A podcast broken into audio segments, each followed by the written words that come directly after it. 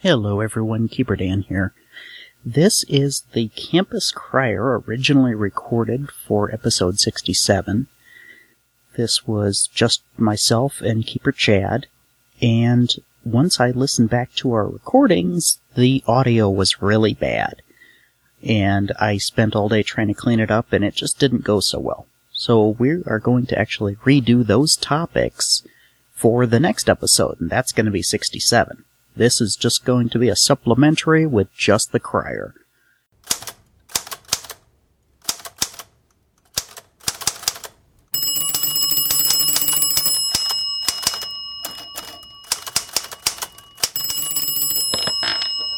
Miskatonic University Campus Crier. Campus Criers Miskatonic U student paper. Here's where we go through news and feedback. This episode's recorded on November 2nd, 2014. And to start out, in case you missed it, Brett Kramer posted uh, an entire article a day on his Arkham Gazette blog during the month of October. I think he called it October Ganza.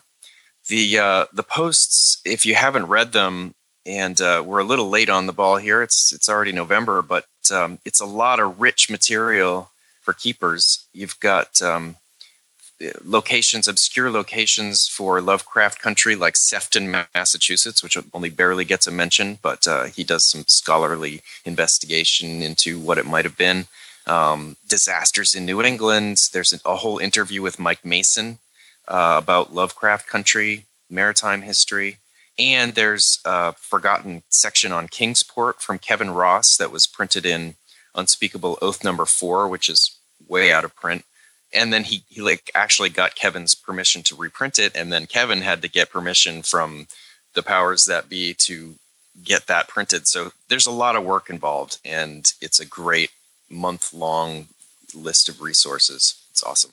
Nice. and i just learned this morning in an email that um, brett also got a chaosium license for sentinel sentinel hill press. So that means the Arkham Gazette is gonna is legitimate.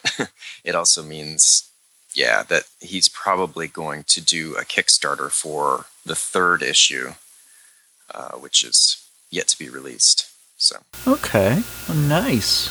good news for him. He was waiting, I think, uh, for quite a while about about news about that, and hadn't uh, wasn't sure when he would announce it, but I, I think the official word is out now. Excellent.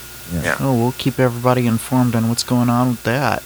Another game, Cthulhu Strange Aeons, a horror future space RPG, was announced in May. Uh, the Kickstarter has launched, and it includes some uh, recognizable authors such as Adam Scott Glancy, Rob Schwalb, Oscar Rios, Jeffrey Moeller, and Sean Moley. Yeah, that looks fascinating. The it helps that there are such heavy hitting authors on that. I can't wait to see what they do with it. I would definitely, if anybody is a particular fan of that, I would really like to play it. Yeah. This is going to go through December 2nd, and it's currently sitting at uh, $12,177. Their goal is 60000 But yeah, right after we do an episode on space based horror games, poof, here's another one. Yeah, yep. I love that cover art. definitely. Yeah, it's got a kind of uh, sleeping alien looking. I guess that could be a Cthulhu face, given that it's Cthulhu Strange Aeons. Yeah, but the actual cover image with the woman in the uh, space suit holding a Mi-Go Yes. brain canister. Yes, one that's been apparently ripped out of some Yeah. other biological entity. Yeah. Yeah. So it looks like she's maybe trying to rescue somebody, possibly. Yeah. you know, they may have the technology to actually put whoever that is back into a more functional shell. Sure. Or make a uh, like a mecha out of them. Uh huh. Plug them in. Which would be a pretty cool character concept to have. Right. Oh, and then the Keeper's book is pretty awesome. Right underneath Oh. that. Yep.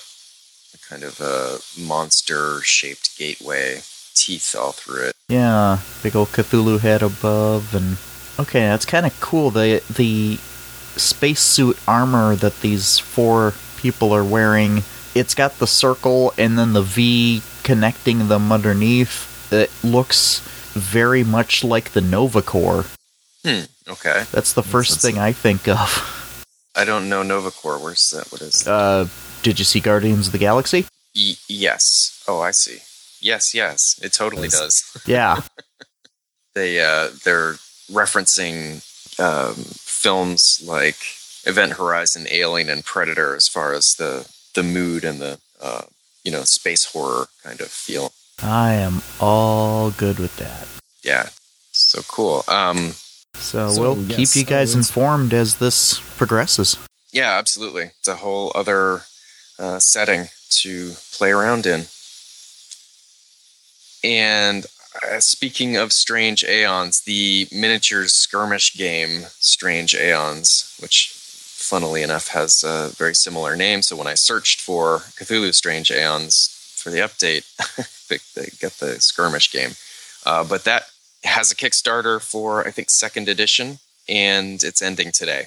so so you may or may not be able to jump on that in time, but um, it's you know people like this game. I'd love to play it. I'd love to play it at a con. I've actually looked for it and haven't found it. Um, obviously, I didn't look too hard at Gen Con. I'm sure it was there, but um, it's a. Have you seen this before? It's like a skirmish game where you have, um, I think, individual characters that face mythos entities, Hmm. and you can actually play a campaign where you go from table Sane to mad. Pretty much, yeah, yeah, pretty much. Yeah, I'm not really all that familiar with that. That's pretty cool. I think it's been played as a an actual play on what is uh, Felicia Day's uh, channel. Oh, uh, Geek and Geek and Sundry Yeah, they have uh, a on tabletop, miniatures. maybe. Well, no, it's actually they they have a miniatures vlog. They they rolled Oh, out a series okay. of vlogs. Yeah, yeah, there she is, Terry Latorco, who does the minis vlog, and she tested it with the creator in one of the episodes. I will actually find that and put it in the show notes. Cool.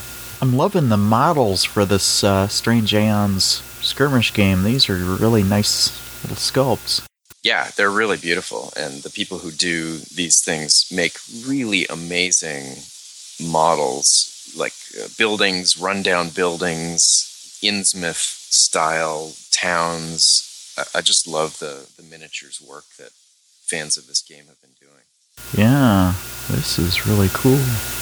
Also, I wanted to bring attention to another podcast and uh, some friends of the show over at the Gamers Table podcast.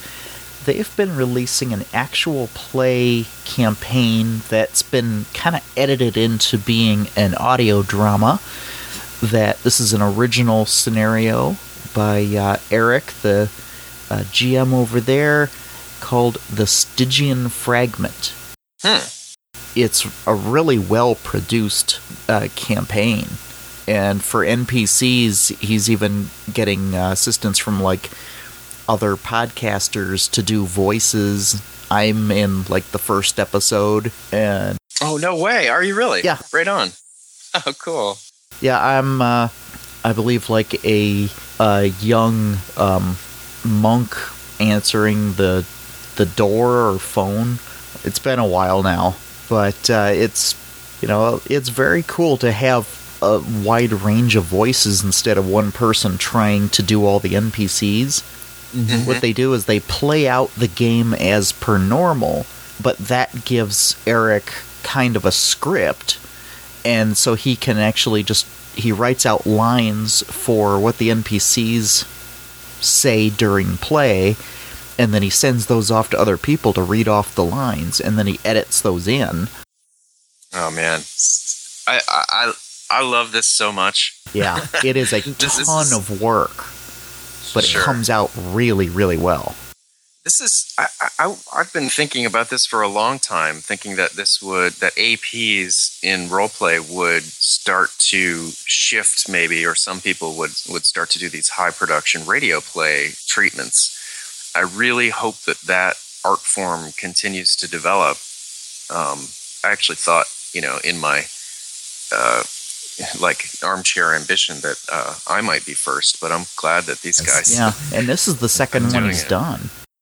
That's great. So Tower of Ape. Yeah, Tower of the Ape is in the Hyborian setting, so it's essentially the exact same time as Conan, and it was using uh, Savage Worlds as the uh, game engine, and they did the exact same thing, made it a full drama, and now they've moved on to try Call of Cthulhu.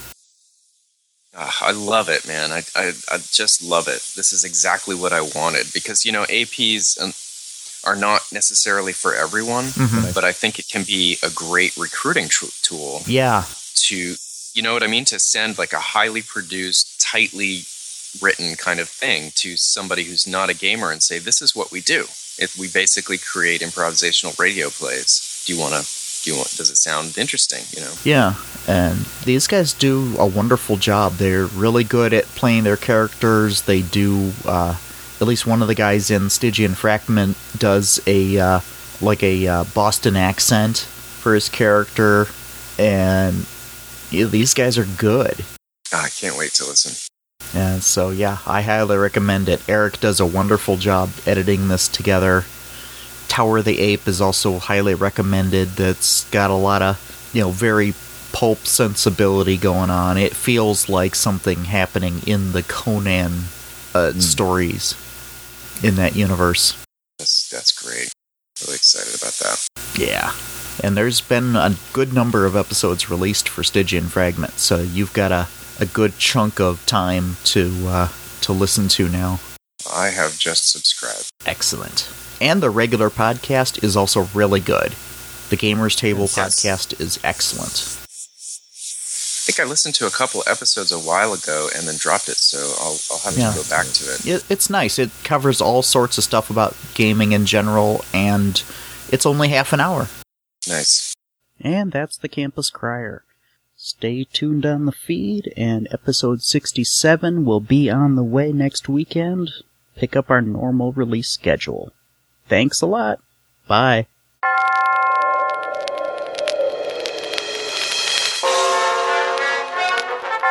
The Call of Cthulhu role-playing game is property of Chaosium, Inc. The written works of H.P. Lovecraft are held in the United States public domain. All other works mentioned in this podcast are the property of their respective owners. Original content of this show is copyright of the Miskatonic University Podcast under a Creative Commons Attribution Non-Commercial Share Alike license.